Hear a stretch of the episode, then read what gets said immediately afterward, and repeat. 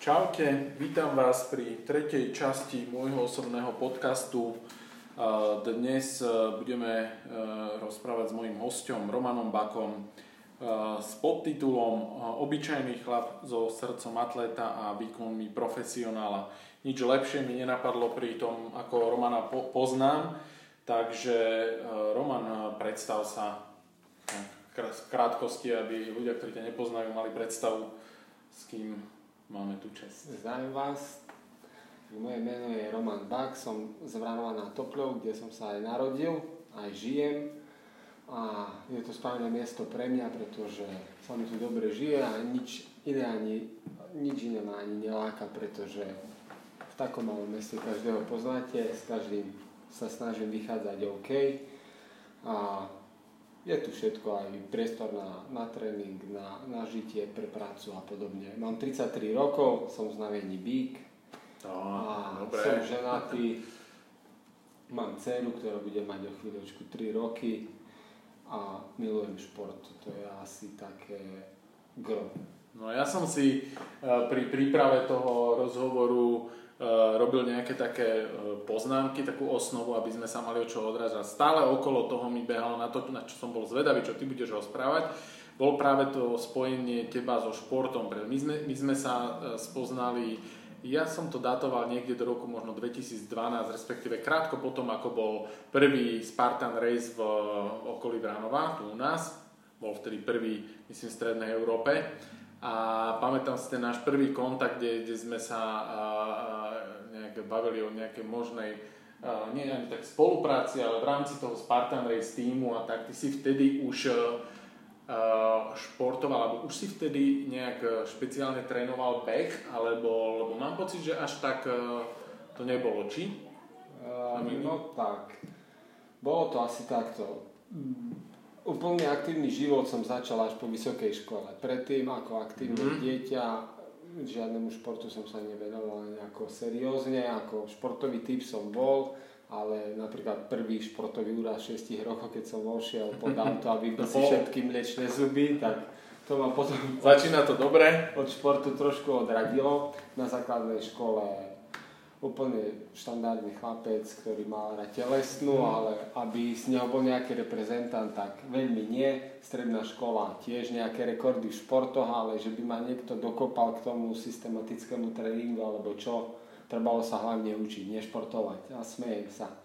Až na vysokej škole nejaký aktívny život začal, ale skôr s posilňovaním a z nejakých 70 kg som sa dostal na 92, pretože tiež som si myslel, že som veľmi v odzovkách hubený, ale počas výšky som aj hral biliard, bol som majster okresu, v stolnom tenise som hral tretiu slovenskú ligu, bol som vicemajster kraja v stolnom tenise, ale šport ako taký začal až po výške, po operácii mm. mandly v 2012, kde som potom 2-3 týždne nemohol poriadne jesť ani piť a to by som zvýraznil ani fajčiť a piť alkohol a po nejakom takej tej prestávke trojtýždňovej som si po, vyskúšal tú svoju cigaretku a vôbec mi nechutila. Čiže ty si predtým fajčil, som nevedel. No hej, ten hirivý život Aha. vysokoškolský bol poznamenaný tým party a cigarety a priznám sa, ale asi to je najväčšie možno víťazstvo moje v živote, že som prestal fajčiť a piť po tom, že mám rodinu. A potom som si vyskúšal len tak raz, dvakrát, trikrát do týždňa ísť zabehať a to bol ten 2012 rok. Potom prišla e, v práci podluka, kde som sa stretol s pánom Čandíkom, ktorý bol aj môj klient, keďže pracuje v generáli poisťovni od toho 2012 roku, že bude v Európe vo veci v dedinke v okrese na Topľov prekážkový back Spartan Race. Keď mi ukázal nejaké videá, fotky, tak mm-hmm. som mhm. povedal, že určite na to nejdem, ja si chodím raz do týždňa zabehať dvakrát a toto mi prišiel brutálny extrém, ah. takže som mu povedal, že nie. On o dva týždne bol riešiť svoju poistnú udalosť, ktorú sme vybavili kladne a on mi zase hovorí, poď Roman vyskúšať, však si dobre stávaný chlap, vyskúšaj si to. Tak som povedal, že nie, ja nejdem, lebo je to pre mňa ako keby ako vysoká látka. Ale potom tak rozmýšľam, že keď to mám zadarmo a je to prvýkrát v Európe, Áno. takže to vyskúšam. Takže vyskúšal som to v obyčajných botaskách, ktoré som si požičal, lebo som ani nejaké špeciálne nemal. Úplne veľké tričko, bavlnené, kraťasy, ako úplne skoro bez prípravy, ale vtedy som si ten šport zamiloval, pretože nebol to len beh, ale bolo to zdolávanie prekážok a veľmi sa mi zapáčilo. A pamätáš si aj e, nejaké svoje umiestnenie z, z tohto preteku? Lebo... Jasné, jasné. Ja si vediem denník každého jedného preteku, ktorý mám, každý jeden no. tréning mám zaznamenaný, takže mám každý kilometr behu, plávania, bicyklovania zaznamenaný, takže skončil som tam 30, na 36. mieste, neviem koľko ľudí tam vtedy bolo. Možno bolo tam okolo 600 ľudí, ak sa nemýlim, 700. Hej, tam... No myslím, že tam neprekročilo to určite tisícku, čo potom v budúcich pretekoch samozrejme bolo, bolo úplne inde niekde tie počty. A preto sa na to pýtam, lebo ja si pamätám svoj e, tento pretek, e, tiež som na to išiel s rešpektom a už v roku 2012, niekedy, e, teda v roku 2012, niekedy v apríli som sledoval prvé podobné preteky niekde na YouTube. Myslím, že Dominik Hopiak tam bol e, taký môj známy atlet a tréner z Bratislavy. No a strašne, on, on bol na, teda na jednom preteku niekde v Anglicku, myslím, alebo kde to boli iný, iný typ, ale presne tento uh, uh, prekažkový. A ja som na to pozeral takisto s obrovským rešpektom a povedal som si, no tak dobre, idem meniť ten tréning, budem, budem sa tomuto, tomuto smerovať, lebo už potom vlastne krátko na to vyšlo vyšla tá informácia, že toto sa bude diať vo veci. A viem, že moje umiestnenie bolo nejaké e, strašné, ale pamätám si, že vtedy, keď sme sa skontaktovali, tak e, bol si teda o dosť lepší e, bežec, neporovnateľne so mnou, ja som bol stále nejaký pobehaj, ale nebol si na nejakej extrémne dobrej úrovni v rámci porovnania povedzme iných atletov, ktorí vtedy behali a následne, ktorí, ktorí Peťo Žižka, Mišo Rajniak a tak, ktorí sú naozaj topky a možno už v tej dobe boli nejakí reprezentanti. A to ma presne zaujalo, že potom sa to začalo niekde lámať. Kedy ty si začal zmysluplne trénovať? Takže po tomto preteku som potom aj postrehol, že ako keby skoro bez tréningu alebo s, s minimálnou prípravou, ktorú som tomu venoval, lebo to bolo len také relaxačné pobehanie a ako keby začiatok mojej závislosti športovej, tak potom v 2013 už pod vedením aj teba Mišo a s poznaním ako mojich idolov Miša Ivanča a Ríša Štola, ktorý som následne ja sám oslov, pretože som sa chcel dozvedieť o behu a o športe viac a následne aj teba, tak som sa ako keby začlenil do Spartan Patriot týmu, ktorý mm-hmm. funguje dodnes a ktorého členom som dodnes. A v tom 2013 začalo už aj ako keby serióznejšia príprava, spoločné tréningy, veď si to aj pamätáš. No, no. A prvé tri preteky, ktoré boli na Slovensku a v Česku. A vtedy si pamätám, že to bola nedosiahnutelná meta poraziť niekoho, kto bol ako keby idol v tomto športe. A vtedy v 2013 prvýkrát tuším, prišiel do toho športu aj Peťo Žižka, ktorý sa stal ako keby fenoménom tohto športu, alebo top jedničková je do ňou aj dodnes. Aha. Takže... My tak. sme také debaty mávali stále. E, ja som mal nejakých 7 pretekov, čiže 2013 sme absolvovali, bola na začiatku Valčianská dolina, ešte taký krátky, keď sa pamätáš, tak rok na to potom Valčianská dolina e, zmasakrovala pretekárov, keďže tam bol, myslím, že v tom roku to bol aj jeden z najťažších pretekov vôbec na svete. Ale presne tieto debaty prebiehali, že dobre, tak uh, je vôbec šanca dosiahnuť tieto prvé mety na Spartan Race, keď tam je neustále kráľoval Peťo Žižka a povedzme zo, zo pár ešte takých atletov, keď oni už boli uh, niekoľkoroční reprezentanti všetkých športoch, myslím, že Peťo mal bežecké lyžovanie. Tak, čiže celkom slušný, slušná príprava. Uh, tak uh, môže vôbec taký bežný smrteľník uh, sa doťahovať na týchto ľudí? Toto boli naše debaty. Jasne, a samozrejme, že sme povedali, že toto nie je možné, tak dobre, ideme, ideme si trénovať len tak. Ale tebe sa to podarilo. Takže čo sa tam stalo? Kde je nastala nejaká Tie zmena? Debaty čo si... sme robili zle? Tie debaty si pamätám živo, lebo sám som ti vravil, že určite nie je šanca.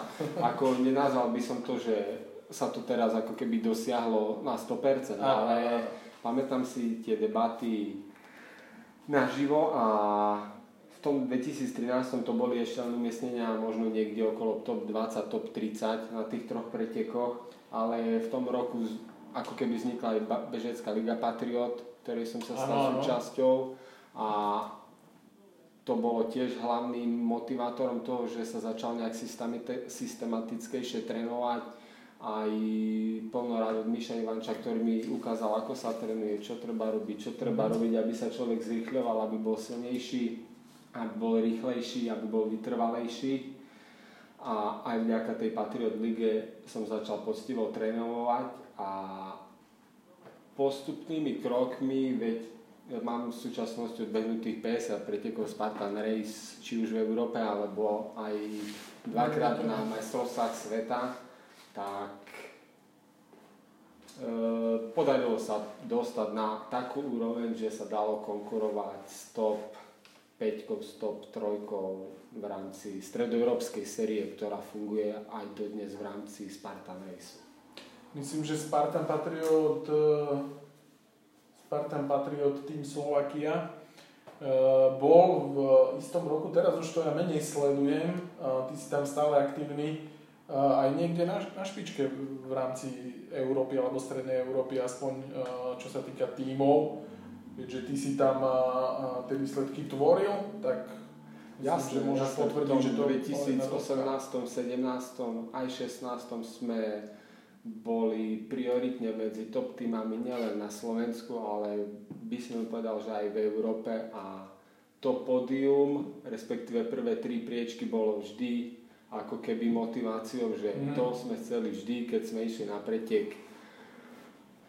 To bol náš úmysel mm byť minimálne v top 3. mm A tie týmy boli naozaj našľapané, pretože tomu prekažkovému behu sa dostalo chutí tisíckam ľudí, pretože tie preteky boli obsadené Pamätám si Nitra cez 5000 pretekárov v Maďarsku, 6000 pretekárov rozdelených do vln, každých 10-15 minút 300 pretekárov vypustených na trať, takže... To som chcel práve povedať ešte, keď si hovoril o tých umiestneniach tvojich, že to ešte nebolo, kto vie čo, niekde medzi 30 tak to si pamätám, že pre mňa bolo nedosiahnutelné. Moje mety boli do stovky sa dostať. A viem, že e, tam už naozaj od 2013. sa, sa ten počet účastníkov e, zvyšoval niekoľko tisíc, takže to, to sú brutálne úspechy. Takže ty si bol vlastne, poznamenané v rámci projektov uh, si známym atletom uh, Spartan Race preteku v rámci Spartan Patriot týmu, teda v topke tých, tých top atletov. Patriot Vránovská bežecká liga, už si spomínal, to všetko sú projekty, teda hlavne teda Spartan Patriot tým, Vránovská Patriot bežecká liga sú tu na, lokálne, že ty si stále taký lokál patriot, že uh, držíš sa a si súčasťou aktívnou tých uh, projektov. Myslím, že tu môžeme uh, dať aj nejaký rešpekt, alebo ja to stále hovorím aj pri tých predchádzajúcich podcastoch, že dajme kredit tam, kam patrí, že kredo môjho učiteľa silového tréningu a tu si myslím, že môžeme zhodnúť na na tom, že, že ten kredit patrí aj môjmu bývalému šéfovi a pánovi Tabakovi, ktorý trošku sa zatlačil do tých projektov. Spartan Patriot, Patriot Branovská bežická liga. Ale mal si aj nejaký svoj vlastný pretek, či sa mýlim, alebo niečo, čo si ty už sa snažil organizovať? Jasne, tak keďže e, pracujem v generálnej poisťovne a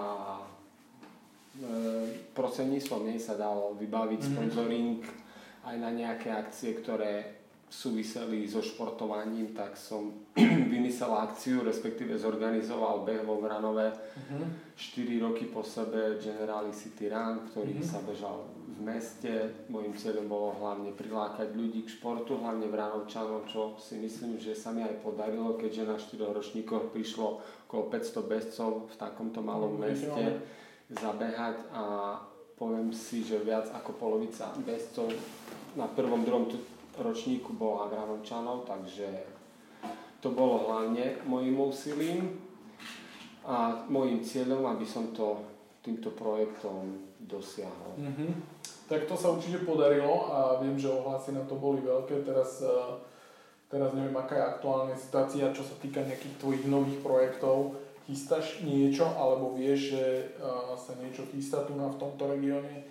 čo budeš ty tiež súčasťou? Momentálne, minulý rok som už s pretekom ako keby dal za ním čiaru, pretože mm-hmm. mám malú dceru, pripravoval som sa dosť na Ironmana a zorganizovanie preteku v meste nie je len fyzicky náročná činnosť, ale aj psychicky, mm-hmm. pretože okolo preteku treba strašne veľa behať, veľa vybavovať, veľa povolení, mm-hmm. veľa členov, ľudí, času a mm. mesiac dopredu už nevieš, kde ti hlava stojí. No, no. Takže skôr rozmýšľam a do budúcna pripravujem skôr niečo pre deti, čo je menej fyzické, psychicky náročné mm. a deti sú ako keby takým vďačnejším mm. objektom, pretože ti dajú podľa mňa lepšiu spätnú väzbu a nečakáš od nich nič negatívne a mm. tá detská radosť, pretože už aj mám dceru, preto maláka skôr takýmto mm-hmm. smerom sa pri robení športových podujatí zamerať skôr deťom a asi takto. Tomto ti držím palce, pretože ja občas chodím robiť nejaké také ľahšie prednášky na, na školy, na základnú, na strednú a čo je súčasným fenoménom na, na, na týchto školách je, že je veľa necvičiacich žiakov, všetci si tam vybavujú ospravedlnenky. Si pamätám ešte počas môjho detstva alebo týchto čas, keď sme chodili do školy, bolo, boli dvaja, traja necvičiaci a nech dvaja, traja, ktorí e, mali problém s cvičením, buď boli obezní alebo, alebo príliš chudí, ja som patril z tých chudých, ale sa bojovalo, proste skákali sme cez kozy, šplhali sme. Teraz to nie je sranda, ale tam skutočne ako keby sa to úplne naopak otočilo, čiže niekedy ten učiteľ je jediný, ktorý sa vie vyšplhať a podobne. A je tam 15 necvičiacich, e, začína to vyzerať naozaj, že, že kde si robíme chybu, takže držím ti palce, aby si e, aktivoval od detí práve týchto mladých ľudí potom, aby, aby nemali strach pred športom, ale naopak, aby uh, robili s radosťou, tak ako to robíš aj ty. Ako aj tým momentom bolo to, že moji rodičia ma nikdy k ničomu neviedli a uh-huh nepamätám si skoro na žiadne nejaké také spoločné aktivity a keď vidím teraz moju dceru, že vie, čo je neopren, vie, čo sú bicykle, mm. vie, čo je bazén a nemá ešte ani 3 roky, uh. Má kolobežku, má bicykel, má odražadlo, chodíme spolu plávať a vidím, že to dieťa sa nenudí, keď, keď vie, čo je šport, vie, čo je príroda, vie, čo sú hory. A to je opäť v dnešnej dobe celkom zaujímavé, že že ne, neodložíme dieťa s tabletom, aby bol trošku kľud, ale že dokážeme mu urobiť program práve s takouto zmysluplnou činnosťou. Mám ešte poznámku, ktorú by som veľmi rád, aby sme ju teraz odpovedali. Vývoj tvojej bežeckej kariéry. Trošku nám priblíž, čo z tvojho pohľadu si sa počas toho, presne od toho roku 2012-2013, kedy sa začínala datovať tvoja taká cieľenejšia príprava, čo si sa také nové naučil, čo regenerácia, stále pripomínam v týchto v tejto téme regeneráciu, lebo aj si pamätáš, boli to tiež naše rozhovory, že istom období sa, tlačilo stále na kilometre a, a časy a neviem čo a sme riešili, že niekde tam by mala byť ešte regenerácia, aby to celé potom aj dlhšie trvalo. Takže čo, čo bolo také pre teba, čo by si mohol pomenovať, že si sa naučil a že zmenilo už dnes, že tá tvoja príprava vyzerá povedzme inak, alebo má nejaké, nejaký väčší zmysel, alebo je možno nejako o, lepšie vedená, alebo tak oproti tým začiatkom? Tak e, nazval by som to asi skôr tou systematickosťou, pretože mm-hmm. aj tým vedením tréningu, nielen prostredníctvom diárov, ktoré, do ktorých som si vždy zapisoval svoje tréningy, sumáre, kilometre mesačné, objemy hodinové a podobne, tak išlo to vždy postupne. To znamená, v 2012 to boli zhruba možno nejakých 500 km odbehnutých ročne. To bolo ešte mhm. minimum. V 2013, keď sa pozriem do denníka, tam je možno ešte len 1000 km ročne nabehaných, čo mm-hmm. sú iba úplne minimálne čiastky. Ale už v 2014 je, je tam už väčšie číslo, už odbehnutých skoro 1500-2000 km, už aj bicykel a tam vieme, tam už vidno, že tie výsledky aj prichádzajú, pretože tam už som sa dostal do top 10 na týchto mm-hmm. Spartan Raceoch a maximálne, maximálny úspech bol 5. miesto. A v roku 2015 to už bolo skoro 3000 km odbehnutých a tam som aj vďaka pánovi Tabakovi a hotelu Patriot s Mišom Ivančom vycestoval na majstrovstva sveta v Spartan Race a bol to neskutočný zážitok a to je ako keby to, čo sme, o čom sme sa bavili, že ak, keď som začal ten šport robiť, nikdy som mm-hmm. neveril, že niečo také dosiahnutelné, ale tým vývojom sa to dosiahlo, bol som v Amerike, videl som, pretekal som s najlepšími, a tam sa dalo porovnať to, aká je aktuálna výkonnosť, mm-hmm. na čom treba zapracovať a kde je svet, napríklad mm-hmm. nielen v tom výkonnostnom meritku, ale aj v tej regenerácii, ako hovoríš, mm-hmm. a v tej systematickosti. Takže ten projekt, respektíve má závislosť pokračovala ďalej a vždy išlo postupne ďalej a ďalej. Aj väčší objem kilometrov, lepšia regenerácia, či už každodenný stretching, sauna, wellness, mm-hmm. aj v Zelenej lagune, kde som mm-hmm. mal vybavený sponzoring, mm-hmm. aj Patriot Team mm-hmm. na celú sezónu, čo bolo super. SM systém cvičenia, mm-hmm. yoga, stabilizačné cvičenia, mm-hmm. ktoré keď som začal robiť aj triatlon, boli nevyhnutnou mhm. súčasťou ako keby tréningu nielen toho bežeckého, ale mm-hmm. toho tréningu, ktorý nikto nevidí, že večer nepozeráš telku, ale 30 minút strečuješ alebo robíš 45 no. minút jogu ano. alebo nejaké stabilizačné cvičenia na, na stred tela. A potom uh, tam bol jeden, uh, to sme si pre, pre, preskočili ten rok, ale mňa fascinovalo ten tvoj prvý um, prvý ultramaratón na Olympuse alebo na Olympe to, to bolo čo za no, tak nápad? To, to, to, som, to som si nechal vyžrať, pretože nie, že by som nepovedal, že nebolo niečo natrenované, ale to bol ako keby skok do neznáma. A je... Cestoval som vtedy so svojou priateľkou, respektíve už manželkou na svadobnú cestu, ale išiel s nami aj kamarát so sestrou a ten, jasne, že tam našiel pretek a nie hociaké, ale ten ultramaratón na Olymp, kde sa bežalo od mora až pod Olymp do 2000 700 metre nad morom a naspäť dole. Takže to bol ako keby ski runningový maratón, pretože sa tam prekonala skoro 4000 metre prevýšenie na 44 kilometroch. Takže tá svadobná cesta dopadla tak, že po preteku na druhý, tretí deň som nebol schopný už vôbec ani chodiť, pretože ten laktát v nohách, stehnách a v bol neskutočne veľký a svadobná cesta dopadla tak, že som už potom ostatné dni len ležal na pláži a maximálne čo som dokázal bolo plávať. Takže to by som nazval, že ta, vtedy ešte tá príprava adekvátna nebola, pretože ultramaratón sa dá zvládnuť aj tak, že na druhý deň kľudne môžete ísť vyklúsať mm. a nie ste vôbec rozbití aj, aj taký, lebo toto sa mi zdalo ako fakt... Aj taký, aj taký by som povedal, pretože ide o to naučiť telo tejto zaťaži, tejto nadmernej zaťaži, hlavne pri tých dlho trvajúcich zbehoch, kedy mm-hmm. zbehujete z kopca 2-3 hodiny neustále dole a sú neskutočne zaťažované stehné svaly, či už spredu, či už mhm. zo zadu, lítka, mm-hmm. celé bedrová časť, driková chrbtica, celé telo. Ako ako uh, na toto celé, alebo v rámci toho celého, ako na to reagovala hlava? No, tam, si tam, cítil tam som zažil prvý, prvý, prvú svoju životnú krízu bežeckú, pretože ako by som povedal, že ľahšie bolo vyšľapať hore, dostať sa skoro na sídlo bohov, na ten Olymp, mm-hmm. ako zbeh bol neskutočne bolestivý, pretože ešte hodinku, dve telo dokáže behať. Ako nemal som tak natrenované, mm-hmm. aby som to zvládol bez nejakej psychickej úmy, tak okolo nejakého 38. 40.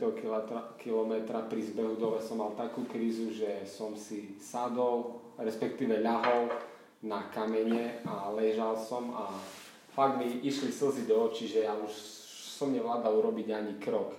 Len po, ako ma predbiehali asi 50-60 pretekárov počas tejto krízy, som nejakých 10-15 minút ležal a oddychoval, tak mi povedal jeden súťažiaci, tam štartovalo vyše 600 bestov z celého sveta, že o nejakých 500-700 metrov je občerstvovacia stanica. Tak som sa tam doplazil, to si pamätám dodnes, zjedol som asi 3 kúsky melona, vypil možno 7 deci až liter koli, a o nejakých 3, 4, 5 minút som znova bežal a do cieľa som dobehol pod 7 hodín trval tento pretek, skončil som na 110. mieste, ale vtedy som si uvedomil, že tá príprava vtedy ešte adekvátna nebola, ale vedel som presne, čo treba robiť, aby to neprišlo. Mm-hmm. Zaujímavé. No ja som bol na to stále zvedavý, že ako, ako to tam proste láme hlavu a čo s tým môžeš robiť takže niekedy pomôže občerstvovacia stanica. Aký bol, uh, uh, aké, aké sú tvoje, bol toto najťažší pretek vlastne? Alebo bolo niečo ešte horšie od toho? Lebo viem, že si aj dlhšie uh, tá otázka pada často, či čo bolo najťažšie, čo bolo najbolistivejšie. Ako, ja niekedy odpovedám na tú otázku takto. Niekedy viac boli 5 km pretek ako ultramaratón, pretože na 5 km preteku neidete na 100%, aspoň a ideš na 110-115% a ideš tých 16-17 minút, koľko tvoje telo dá, ale pri ultramaratóne si tie sily musíš mm-hmm. rozložiť a ideš, by som povedal, možno na nejakých 60-70%, 80%, ale musíš ísť 5, 6, 8, 10, 12 mm-hmm. hodín. Takže ako keby toto bolo asi najväčšia taká nepripravenosť a psychická rana. Krí som zažil veľa, ale podľa mňa som ešte najťažší pretek nezažil. ešte, ešte čakáš. no s tým, e, v tom máš pravdu, ja si pamätám, že v 2013 to bolo, nie, 14 bol prvý pretek, uh, uh, taký sprint v Bratislave a bolo veľa ohlasov na to, uh, na Spartan Race Sprint bolo veľa ohlasov na to takých, že ako to bola prechádzka rúžovou záhradou a tak, pozrel som si potom e, časy tých e, e, pretekárov a nemohol som s tým súhlasiť, lebo ja som teda bežal svoje bomby tam. Áno. Moje bomby berme ako naozaj nejaký podhaj. Ale uh, potom som uh, na začiatku preteku som mal ešte predstavu, že zabehnem druhé kolo s dievčatami, vtedy išli naše, naše dievčatá z Spartan Patriot týmu, tiež také normálne ženy a myslel som, že ich teda budem sprevádzať, ale keď som dobehol, tak som nevládal ísť ďalej a celkom som protestoval proti tým, čo to rozprávali a presne si predstavil, že môžem bežať aj 5 km po rovinke a keď dám bomby, tak nechcem na konci už pokračovať ani 100 metrov. Čiže toto, toto máš pravdu.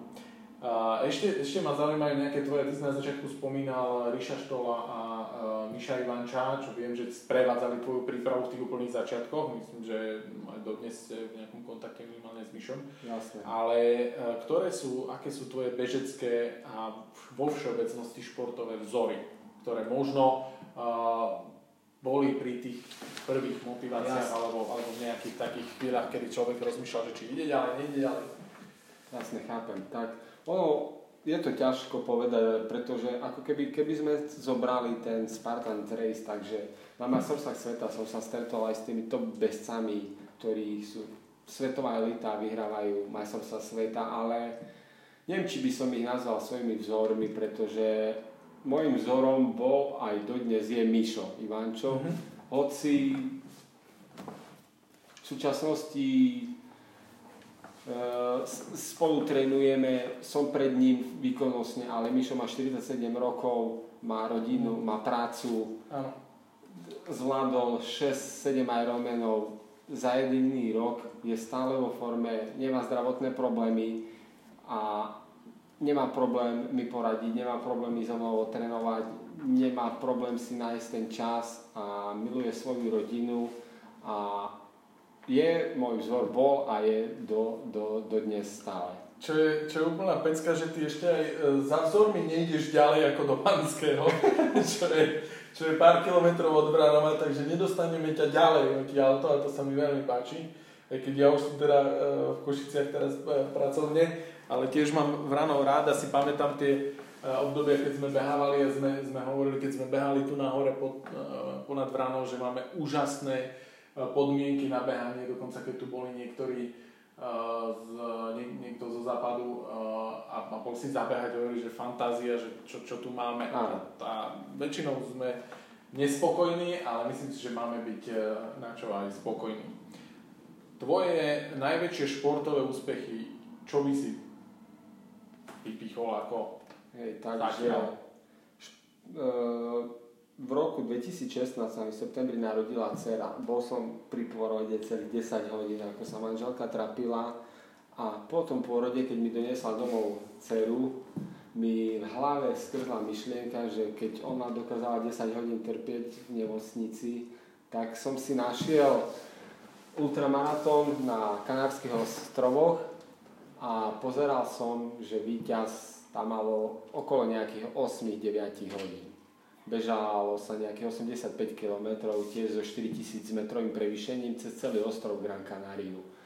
Tak jasne, s mojim kamarátom, ktorého som spoznal tiež s prostredníctvom Spartan Raceu a sme asi najlepší kamoši s Filipom Kušnírom no. sme sa vybrali spolu na Kanárske ostrovy a česť a hold svojej manželské vzdať som nastúpil na tento ultramaratón a môjim cieľom bolo to dať pod 10 hodín. Počkaj, Filip išiel s tebou?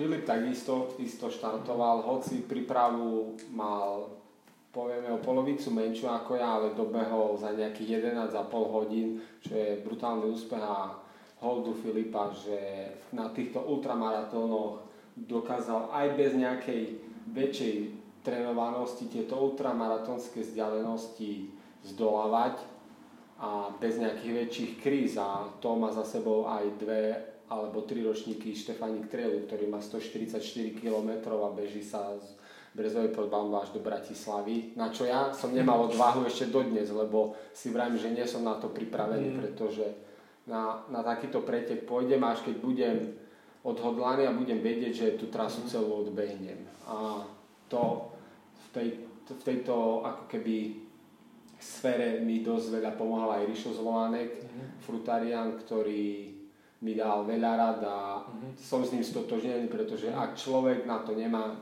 ja. tak tam nejde. Ale to je každého osobná vec, takže asi najväčší úspech alebo najkrajší pretek by som nazval tento ultramaratón na tých kanárskych ostrovoch, kde sa začalo bežať ráno o nejakej 5. 6. na severe ostrova, kde boli 4-5 stupne a mhm. prebehli sme celý ostrov až na juh, kde nás čakalo peklo sme dobehli do pieskových dún, Mas Palomas a bolo tam vyše 35 stupňov a prebehli sme celý ostrov pod 10 hodín, takže asi, asi takto. A v tento rok som aj vyhral svojho prvého Spartan Race, pretek Spartan Race v Nitre, kde bežal vyše 5000 ľudí a vtedy som dobehol prvý za 30 minút aj 2 sekundy a to bol asi najrychlejší čas Spartan Raceu odkedy Spartan Race v Európe, no. respektíve v Strednej Európe bol. To neuveriteľné, prešlo niekoľko rokov od toho úvodného tých škôlka, úvodovka škôlkarských krokov po preteku Spartan Race a teraz dosiahneš takýto úspech. Stále pripomínam, že sa nebavíme so žiadnym profesionálnym atletom, ale bavíme sa s Romanom Bakom, ktorý je, ako som už napísal, otec, manžel, proste v úvodzovkách, musím tam dať úvodzovky, obyčajný chlap, ale s naozaj e, extrémnymi výkonmi a hlavne srdcom atleta. Takže ak sa e, človek naučí milovať ten šport a tú svoju záľubu a dokáže tomu obetovať potom veľa času, tak e, môže aj neprofesionál dosiahnuť takéto, takéto výsledky. A ja to potvrdzujem, rok 2014 som mal taký, bol môj bežecký, vtedy e, som sa tak pripravoval pod, e, pod vedením Miloša Škorpila bežecky A presne si pamätám, že tie prvé preteky, ten sprint a super boli také akože fajn príprava. A potom, keď sa už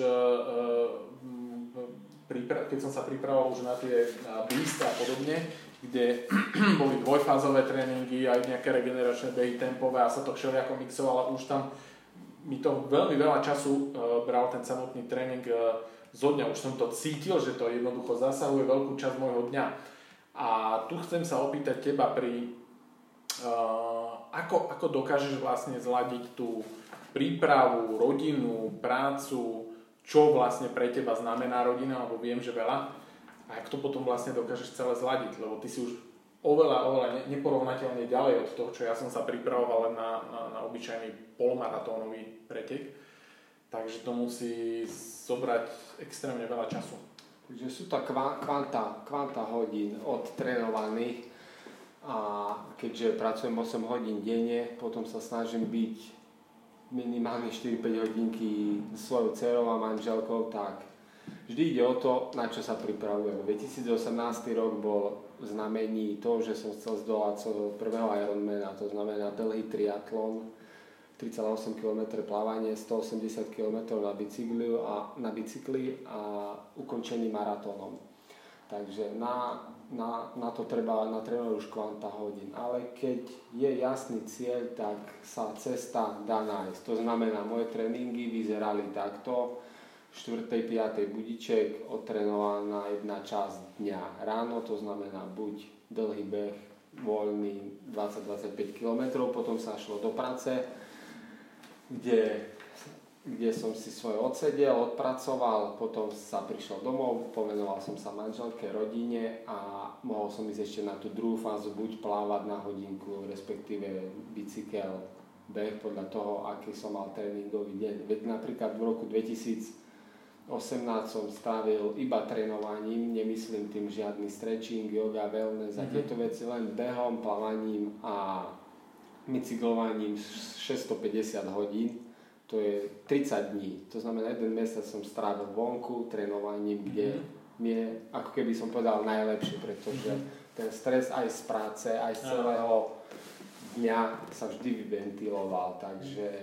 Ale vždy tam tá rodina musí byť, je tam tá, to odiera, od, odriekanie, že musíš ísť skôr spať, aby si ráno vládal trénovať. A mhm. to pri mojej cere sa dalo zvládať, pretože som chodil spať so svojou dcerou, so svojou Romy o 7, 8, najneskôr 9, takže som o 4, 5 bol vyspatý a mohol som si ísť na 2 mhm. hodinky pobicyklovať, pobehať, pretože tá regenerácia bola zvládnutá, lebo som vždy spával. Moj, mojou naj, najmetodou regeneračnou je spánok. Ja sa snažím spať minimálne 8, 9 až 10 hodín a keď mám ťažký tréningový deň alebo blok, tak spím aj 11 hodín a to mi veľa športovcov aj zavidí, že to tak dokážem, ale ináč sa to nedá sklbiť. Toto aj obdivujem a na druhej strane som veľmi rád, že to tu odznelo, lebo s, e, aj v rámci mojej práce um, riešime také faktory, ktoré najviac ovplyvňujú uh, či už to, že aby človek teda zlepšil svoj výkon, alebo ja neviem, lepšie schudol a podobne. A stále sa rieši strava, ktorá je samozrejme dôležitá, nejaké tréningové jednotky, to tu už odznelo ale málo sa myslí na spánok, ktorý je ultra dôležitý, ale ten sa berie ako, že to je niekde na druhom mieste, tak som rád, že si tu spomenul. Tak uh, pýtal som sa, jak to zvládaš ty a jak to zvláda manželka.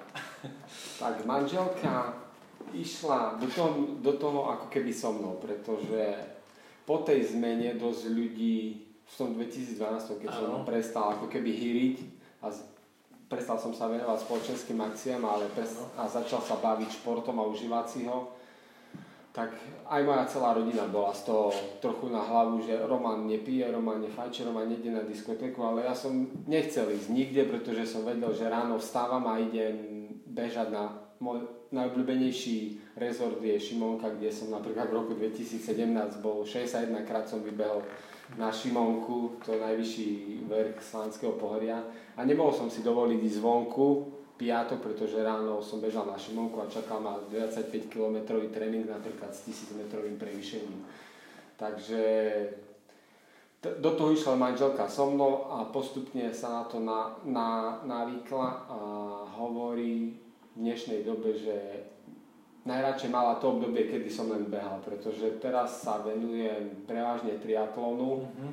a tie tréningové dávky sú väčšie, pretože ten bicykel niekedy trvá tréningov 4-5 hodín minimálne, potom cestovanie za plávaním, pretože tá infraštruktúra mesto Vránov nemá podmienky pre mhm. plávanie a musím za tréningami dochádzať buď na Zelenú lagúnu, čo je 20 km, alebo do Humeného, uh-huh. alebo som absolvoval túto zimu aj prípravu v Košiciach, kde som chodil dvakrát týždenne do Košic na tréningy o 6 mhm. ráno. To znamená, uh-huh. o 4 som stával, išiel na tréning do Košic, odtrénoval, o 7 som skončil, o 8 som bol v práci. Ale dá sa zosúľadiť všetko, keď manželka videla, že som na tom závislý a rodinu som neodsúval na druhú koľaj, pretože som jej venoval fakt maximum času, čo sa dalo, pretože keď trénujem ja, rodina ešte spí a veľa tréningov som absolvoval aj niekedy večer, keď už tiež spali.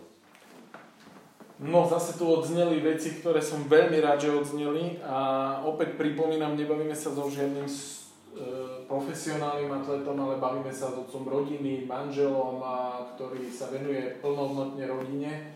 A som rád, že to tu odznelo, pretože jedna vec je, sú super výkony, ale takisto vo, vo svojej e, praxi sa stretávam s tým, že niekedy potom prejde e, sa z toho hýrivého života, povedzme, dobrá zmena je, že človek začne športovať, ale niekedy začne sa sústrediť veľmi na výkony a stane sa to, čo mu hovorí uh, Maria Mielinek, mentálny coach, uh, čo, mu, čo mu on hovorí uh, cieľoví feťáci.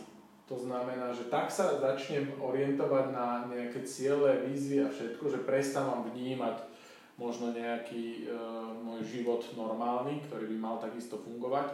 A, a neviem, či to je potom lepšia alternatíva oveľa oproti tomu, keď je človek príliš, uh, povedzme, zase, zase len hýrivým životom žije. Čiže som rád, že, že tu odznela aj rodina, že uh, dokazuješ svojim príkladom, že dá sa venovať plnohodnotne rodine a takisto srdcom plnohodnotne vážne tréningu a dosahovať také výkony. Ako bolo to už možno miestami aj na hrane, že trénovalo sa veľa, ale dosť do toho mi vstúpil jeden rozhovor českého trénera triatlonového, ktorý trénoval top triatlonistov mm-hmm. českých, ktorí sa pripravovali aj na majstrovstva sveta v triatlone dlhom na Havaji a povedal, že do svojej ako keby zložky tých ľudí, ktorých trénuje, nechce vôbec takýchto feťakov, ktorí na všetko mm-hmm. serú, prestanú pracovať, prestanú sa venovať rodinu a idú trénovať cez, cez mŕtvoly. Povedal, že takýchto on nikdy netrenoval ani nebude, pretože ako najväčšie percento podľa mňa športovcov rozvedených sú v triatlone. Ale ja by som nepovedal, že sa venujem len triatlonu, mm. len minulá sezóna mm. bola prevažne o triatlone. Ale absolvoval som, tuším, aj v 2018 nejakých 7-8 mm. Spartanov, takže mm-hmm No viem si predstaviť, ako hovoríme, ja som v 2014 zažil iba úplne obyčajný dvojfázový tréning a už to bolo oproti môjmu bežnému štandardu tréningovému uh, niečo, čo som povedal, dobre, tak tu si musím rozmyslieť, či chcem ísť až do takéhoto bežeckého sveta a u mňa teda potom sa vrátilo do takého môjho normálneho štandardu, takže obdivujem veľmi, že dokáže zvládať aj toto. Mal si aj nejakého plaveckého trénera, alebo niekoho na cyklistiku, alebo si riešil všetko s Myšom? Konzultácie s Míšom, respektíve ako dosť aj študujem sám. Samo študujem mm-hmm. a čítanie odbornej literatúry a podobne, pretože aj získavanie informácií od skúsenejších a to, to sa snažím, odkedy športujem, vždy sa stretávať, rozprávať sa s ľuďmi, rozprávať sa s úspešnými ľuďmi a maximum od nich čerpať, pretože oni to vedia na vlastnej koži, zažili to majú s tým priamu skúsenosť a tie informácie sú ako keby zadarmo bohatstvo, pretože ich dostaneš zadarmo a keď ich efektívne využiješ, tak taká bola aj moja príprava na toho Ironmana. Strašne veľa informácií som strebávalo tých skúsenejších, ktorí aj od Míša, aj od ďalších mm-hmm. triatlonistov, ktorí boli mojimi vzormi. Mm-hmm. A to som fakt na 95% zužitkoval a skončil Ironman a tak, ako som čakal v najlepších snoch. Keď som to niekedy dával v 2014 to bolo, myslím, alebo 2013 už možno, až 14, to boli také roky, kedy sme ešte aj e, chodili po pretekoch spoločne, e, tých Spartan Race, tak e, keď som to dával za príklad ľuďom v rámci môjho okolia a mojich klientov, tak som stále hovoril, že rozdiel, ktorý vidím medzi tebou a povedzme niektorými bežcami v nejakej komunity, v ktorej som mohol ja byť, bol presne v tom, čo si teraz povedal, že si bol ochotní byť ticho a počúvať a potom tieto informácie nejako pre, pretaviť do, do svojho tréningu a potom ich nejako vyhodnocovať, či tebe fungujú alebo nefungujú. Čo považujem dodnes za veľmi, veľmi uh, dobrú vlastnosť a, a ktorá môže teda pomôcť aj viacerým ne, neísť úplne len na povýkonoch a proste po svojej hlave, ale keď som v oblasti, v ktorej úplne nie som zorientovaný, tak počúvať tých, ktorí teda možno sú v tomto ďalej. Mám tu ešte otázku, ešte, ešte mňa zaujíma jedna vec. Uh, čo otužovanie, lebo tiež v istom období si uh, bol párkrát už myslím aj v ľahovej vode. Ako s tým nemám problém. Lebo na, úplne na začiatku si, si išiel do toho celkom citlivo, že uh, mám pocit, že to bolo také ako jedna z víziev až, mm-hmm. ale myslím, že potom si normálne... Ako na začiatku bolo, bolo ako keby skôr som sa bránil tomu iba z toho hľadiska, že som sa bal, že budem chorý. Trénujem veľa, organizmus je týmito tréningami vyšťavený a to vystavenie chladu môže spôsobiť iba negatíva. Ale postupným ako keby skúšaním po tréningoch, ktoré som absolvoval hlavne v slanských vrchoch, kde som potom následne už skoro každý jeden tréning končil otužovaním, keď som hore bol. Mm-hmm. To znamená, minimálne raz týždenne som otužoval v potokoch, kde tiekla voda z hor, takže bola extrémne zimná a dnes otužovanie berem tiež ako formu regenerácie, využívam ju stále, kde sa dá, ale otužujem v 99% vždy sám, pretože mám pri tom rád to, že som tam sám a Kľud. užijem si mm-hmm. to, to tuženie sám. Jasné. Super. Uh, mám tu ešte uh, otázku. Uh, opýtal by som sa na strávu konkrétne. Bežný deň aj počas pretekov, aký je tam rozdiel u teba? Už myslím, že máš také tie svoje uh, osvedčené veci, lebo v začiatkoch to býva presne taký ten takmer pokus omyl, čo mne sadne a nesadne na preteku, pred pretekom a podobne. Takže aký je, aká je tvoja strava v bežný deň a aká počas preteku, myslí sa tým primárne na ultrabehy, lebo tu potom ďalej pokračuje otázka, akú výbavu používaš pri ultrabehoch a pri tréningu na nich. Jasné, takže tú stravu na začiatku sa to veľmi neriešilo, pretože tie výkony neboli až nejaké mm-hmm. extrémne a myslím si, že ani vyživa alebo nejaké také aspekty som nebral na nejakú dôležitú, na dôležitý piedestal, ale postupne, keď tie výkony vzdialenosti prerastali ďalej, tak som začal študovať, pýtať sa a učiť sa, čo je, čo je, čo je dôležité. Tak napríklad pred pretekom, deň pred pretekom, tá strava už musí byť prispôsobená tomu, aby na ďalší deň telo netrpelo. To znamená, pri ultramaratónoch je tá príprava možno už 3-4 dní predtým sa pridáva, pridáva kvalitná strava, veľa zeleniny, pridáva sa veľa ryže, pridáva sa veľa zemiakov, aby sa telo zasobilo cukrami, mm. ktoré potom budú vyčerpávané. A nikdy som nebol e, zastáncom nejakých vypražaných jedál ani dodnes a možno prvý McDonald's som zažil asi v Amerike, keď som bol, pretože fakt pri tom dvojtyžňovom pobyte tam už po preteku bola najvlastnejšia forma stravovania a to, mhm. takže, ale pred pretekom vôbec takéto veci nie a mhm.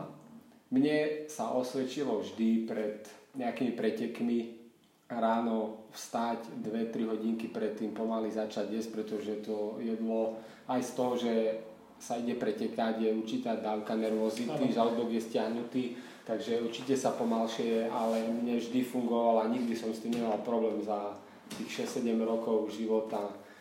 Buď chlieb, alebo obyčajný rožok s maslom, ždemom, alebo druhá varianta je s kvalitnou šunkou, trochu syra a s tým som nikdy nemal problém a dodnes nič na tom nemením, pretože mi to sedí. Presne, ja to si pamätám, že tieto uh, rožky s maslom a s džemom také obľúbené jedlo bežcov, zvyčajne, ktoré väčšinou uh, vyhovovalo. Dobre, čiže toto máš akoby taká bežná strava, alebo povedzme čosi, čo je pre, pred pretekom už taký tvoj uh, osvedčený model a bežná strava počas uh, tréningových dní alebo mimo pretekov máš nejaký výživový smer, e, ktorý ti vyhovuje, alebo sadol ti, alebo niečo? Ako, tak by som to až nenazval, že by som bol nejak zameraný. Ako vravím, tie nezdravé jedlá mi ani nikdy veľmi nechutili a doprajem si ich fakt iba niekedy, napríklad po tých ultramaratónoch, keď si poviem, teraz som telo vyčerpal riadne a jasné, že treba ho doplniť kvalitnými vecami, ale vtedy si poviem aj tak hlave, že dobre, teraz si môžem dať niečo aj také, ale snažím sa zdravovať stravo od nejaké 3-4 roky stále a mhm. primárne, primárnym zdrojom energie je tá zelenina, ktorú si pestujem aj sám so svojimi rodičmi na záhrade, takže milujem leto, milujem domáce paradajky, papriku, mm-hmm. každú jednu zeleninu, ktorá tam je, tým sa dokážem nabažiť. Mám dní, kedy jem napríklad len ovocie. Mm-hmm. Milujem všetko, čo rastie mm-hmm. na mojej záhrade, respektíve na našej záhrade a milujem Máš... rýžu, milujem zemiaky, milujem... Niekedy som mal strašne rád meso, teraz napríklad už vydržím aj týždeň bez mesa. To som sa chcel akorát opýtať na meso iba kvôli tomu, aby som vedel, že či si nejak úplne vyhranený proti mesu alebo striedmejšie ho ješ. Ja som teda taký hm, nepoviem mesožravec, skôr všežravec, ja jem ho a mám ho rád a hlavne používam kvôli teda kvalitným bielkovinám, ale samozrejme sú smery, ktoré sa stránia mesa jasne, a ďalej. Jasne, si si kde? Hýbeš sa niekde medzi? Alebo... Niekedy bola zakonzervované v hlave som mal to, že meso musí byť, pretože nebudeš mať energiu. Ale, ale v súčasnosti dokážem fungovať aj 2-3 dní, respektíve mám také dni, keď fungujem len na ovoci a zelenine mm-hmm. a vtedy sa dá efektívne trénovať, pretože môže zjesť aj pol kila banánov, kilo čerešňa môžeš ísť trénovať, respektíve sú to rýchlo straviteľné veci a dá sa trénovať aj dvakrát denne bez problémov. Niekedy mám aj tri fázy za deň a nie je to problém, ale pri strave, kde zješ 300 gramový alebo 200 gramový steak a zemiaky, tak nemôže si ísť dovoliť o hodinku, dva mm-hmm. behať. Ale pri tej ľahkej strave sa naješ a o hodinku, dve môžeš ísť trénovať. Takže to je najväčšia výhoda to, že mm-hmm tá straviteľnosť potravín. Jasné. Dobre, tak uh, myslím, Ešte že... by som chcel podotknúť tej výbave Ultra. No, to sme ešte uh, Tak ide o to, že vždy si vyskúšať veci na tréningu. Ja som si vždy ako bral veci na tréningy, tie som si vyskúšal a potom som vedel, čo je fajn, čo nie je fajn na začiatku ako keby prvé pokusy boli sušené ovocia, ktoré som si nosil so sebou, ďatle, figy, tie mi nikdy nerobili zle, len pri tých dlhých ultramaratónoch ich treba veľa a už je to veľká záťaž, takže... Čo ti tam pomáha? Alebo vôbec nepoužívaš napríklad nejaké štandardné bežecké gely a podobne? Ako jasne, používam napríklad na Ironmanovi som zjedol asi 12-13 gelov mm-hmm. za tých 10 hodín vypil, tuším, 7 litrov vody, čo mm-hmm. som si tak cca počítal. A musím povedať, že vôbec som nemal ani dodrbaný žalúdok a počas toho behu som ešte dosť veľa ovocia, banánov, pomarančov, melo, melóny mi veľmi mm-hmm. dobre robia pri tých dlhých triatlonoch a pretekoch. Mm-hmm. A kola. Kola pri tých dlhých ultramaratónoch a dlhých triatlonoch je asi podľa mňa top vec. Možno v obyčajnom živote ju vôbec nepijem, ale na tých dlhých pretekoch je to... Tam presne chcem to povedať pre tých, ktorí majú radi keď mňa niekto uvidí vonku lízať zmrzlinu, hneď si povie, a takže môžem aj ja lízať. Teraz Roman Bak povedal, že pre ňo je super nápoj kola, vážený, dajme to do kontextu, je to pri ultrabehoch, takže keď budeš behať nad 40 km a bude to tvoj e, niekoľkonásobný pretek a budeš tak trénovať ako Roman, tak uh, môžeš si dať aj kolo. Ale určite so sebou brať, určite so sebou brať nejakú bežeckú ultravestu, ktorá sa dáva na chrbát, je minimalistická, nevadí netrasie sa, pretože pekne obopína telo, hruď, do nej si dať základné veci, vždy si zobrať viac ako menej, pretože aj pri tréningoch, aj pri pretekoch je najhoršia varianta, keď tú tašku máš a nemáš nej čo zjesť, mm. pretože radšej niečo doniesť do cieľa, ano. ako dostať tzv. hľadiaka 5 alebo 10 km pred cieľom a prísť o ten, o ten pocit, že urobil som preto maximum a pre vlastnú hlúposť pretože som nezobral dva gely, pretože som si tam nedal dve, tri tyčinky, pretože som tam nemal napríklad nejaké solné tablety, magnézium alebo, mm-hmm. Alebo niečo podobné prísť o ten vytužený cieľ. Takže... Takže opäť príprava pred tým a zbieranie tých skúseností s tréningov, poradiť sa so skúsenejšími, a samozrejme... Ale najlepší učiteľ je tréning, pretože na tréningu vyskúšať, či vám vyhovuje beh s palicami pomocnými pri tých behoch, ultrabehoch, kde sa prekonávajú vysoké prevýšenia a je určite lepšie do tých strmých stúpaní kráčať a pomáhať si s palicami, ktoré potom následne aj pomáhajú dosť pri zbehu. Ja som ich napríklad mal na, na tej Gran Canarii 10 hodín pri sebe palice a boli super pomocníkom a vôbec mi nevadil, mm-hmm. pretože sú ľahké, dajú sa zložiť, dajú sa dať hneď do tašky, keď no. ti na začiatku ešte vadia, ale, ale tá stráva, doplňanie energie počas tých dlhých behov je podľa mňa gro, psychika mm-hmm. a doplňanie energie neustále. Super, ďakujem Roman. Myslím, že máme všetko, čo, čo som mal pripravené ako v takej osnove, aby sme teda prešli aj z časti tvoj tvoje začiatky e, športové, e, prípravu, e, tiež ako to zladíš s rodinou, s prácou, to všetko tu odznelo a za mňa teda odkaz naozaj aj ako bežný smrteľník, ako normálny chlap dokážeš sa venovať aktívne športu, dokážeš podávať veľmi zaujímavé, zaujímavé výkony a nemusí to byť úplne presne taký, tak vysoký level, ako má Roman, ale on je e, príkladom toho, že sa dá až do takejto úrovne ísť a, a nezanedbávať pritom ani rodinu, ani prácu a proste nevyhovárať sa na to, že, že sa to nedá. Čiže to je za mňa asi taký najväčší odkaz e, tohto nášho rozhovoru. Ďakujem ti, Roman. A vy si samozrejme môžete e, z toho Romanov rozprávania zobrať to, čo vyhovuje vám a urobiť s tým niečo vo svojom živote. Ďakujem pekne, Roman. Dúfam, že sa ešte stretneme pri nejakom rozhovore, keď nám popíšeš nejaký svoj ďalší zaujímavý výkon. A, ja, a ja tebe, Mišo, ďakujem za priestor.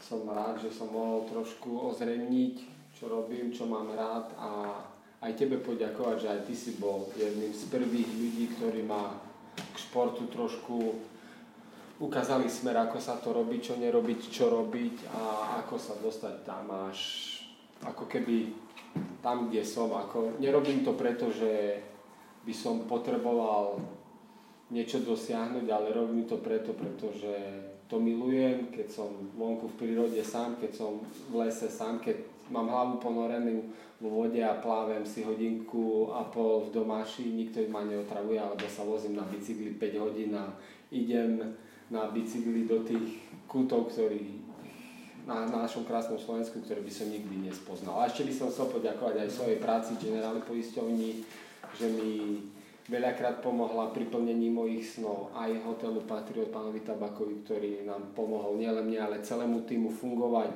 už od roku 2013, dosávať krásne výsledky aj za tú možnosť vycestovať na svetový šampionát, dvakrát spoznať to bestov sveta, aj hotelu Laguna, kde som sa naučil, boli moje prvé začiatky s plávaním, aj týmu Pro Body Košice triatlonému, ktorý mi ukázal, ako, ako sa naučiť plávať, ako sa v tej vode nezatopiť, ako sa tam zrýchliť. aj spoločnosti Tekmar a Under Armour, ktorí boli tiež mojimi sponzormi. A...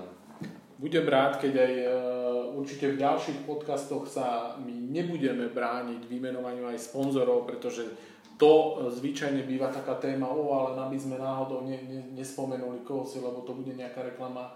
Budem veľmi vďačne robiť reklamu všetkým, ktorí budú podporovať šport, športové aktivity, keďže uh, bol som sám súčasťou vzniku týchto projektov, ktoré tu boli spomenuté, aspoň niektorých z nich, a viem, že bolo veľmi náročné ak, a v podstate niektoré by aj nebolo možné realizovať, ak by nebolo podpory týchto, týchto ľudí alebo organizácií, takže pripájam sa k tomu o, poďakovaniu. A ešte jeden odkaz na záver, a myslím, že to trafíme úplne skoro presne do hodiny, je, ak chcete niečo robiť dobre, nemusíte s tým bojovať, naučte sa to milovať a ono to pôjde samo. Takže držte sa a uh, vezmite si z tohto podcastu niečo, niečo s tým urobte vo svojom živote. Potom to malo zmysel. Ďakujeme. Ahoj. Majte sa pekne. Ahoj.